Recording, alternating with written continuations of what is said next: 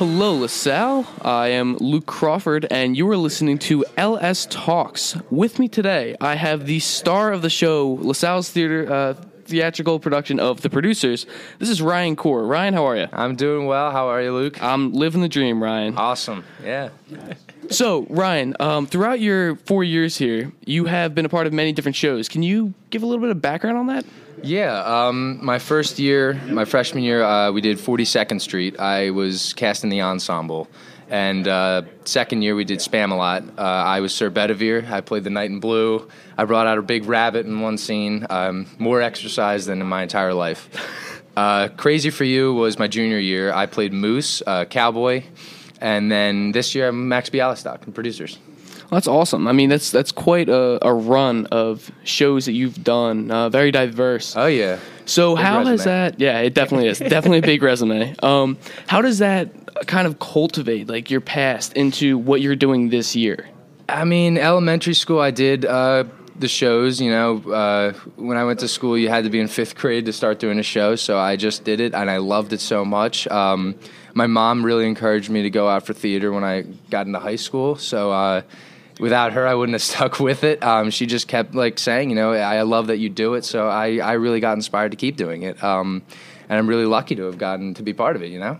Well, that's awesome. Yeah. So, I mean, you're finally a senior, right? You're finally you're the star of the play, which is just a huge deal. I mean, you know, you probably think so. I'm sure everybody sees you. You know, you're the you're the main guy. Like, how does that feel? How how does that feel to be up there on stage? Uh, it's it's just an honor. Um, having been part of LaSalle Theater is probably like the the biggest um, part of my LaSalle career. Uh, I've I couldn't have asked for a better like family to be part of. You know, getting to know Mr. Dominic and Mr. Norman um, and the choreographer and everyone involved uh, has just been so. Um, like it, it's been such a pleasure and something that I'm really going to miss dearly when I leave. Um, when I first got involved, you know, I was I didn't really know too many people in the show, um, and I was kind of like, you know, brought in by the upperclassmen, and you know, they kind of really like made me feel welcome and a part of a family. So I try I try to do my best to bring in everybody, really inspire them to stick with the show. It's really something that. Um, I want people to, to want to do. I want people to feel like really welcome when they when they come in,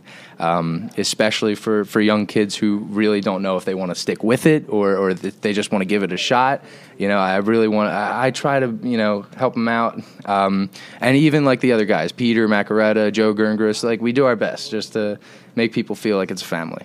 Well, that's awesome. I mean, you talk about the idea of family, and I mean, you always hear the the idea of Lasallian brotherhood. You know, you hear it from basically everybody, and you know, being able to say that and put that into action throughout the different things you've done throughout you know your career here at LaSalle through theater, you know, other things.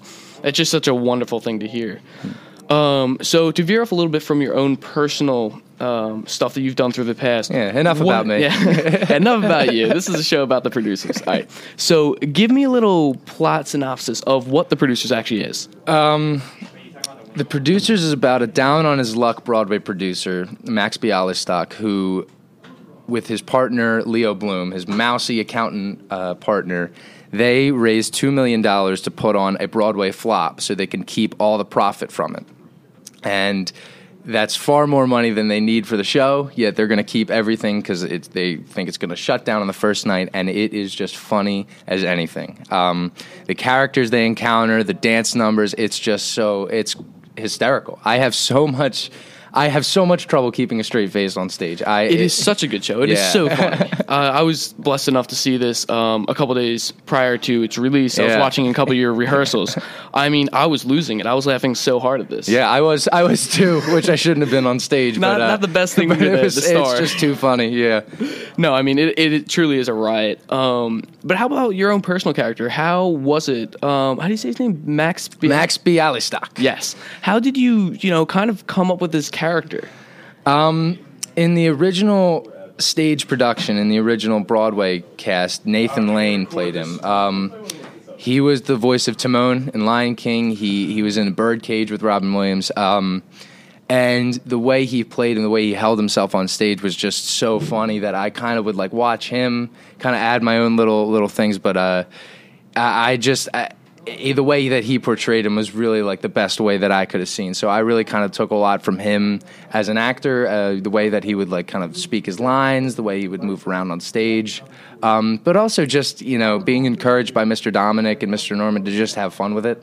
Um, yeah, you definitely look like you have fun up there. Oh, That yeah. is that is one thing you It's- definitely it's look so much do. fun. Yeah, just moving around with Jack Gimple and and Peter, like it's just it- it's just hysterical. Like, It so truly is. It really is. You guys absolutely kill it up there. I think it's a Luke. fantastic show, and I can't say enough good things about it.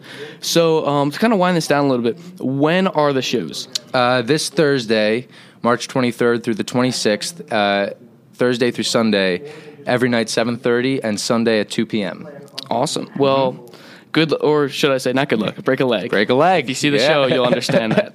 Um, all right. Well, good luck, Ryan. Thanks, It was a pleasure. Um, thank you for tuning into this episode of LS Talks.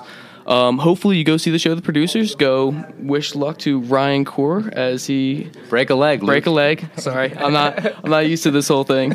Um, all right. Well, thank you for tuning in, and tune in next time.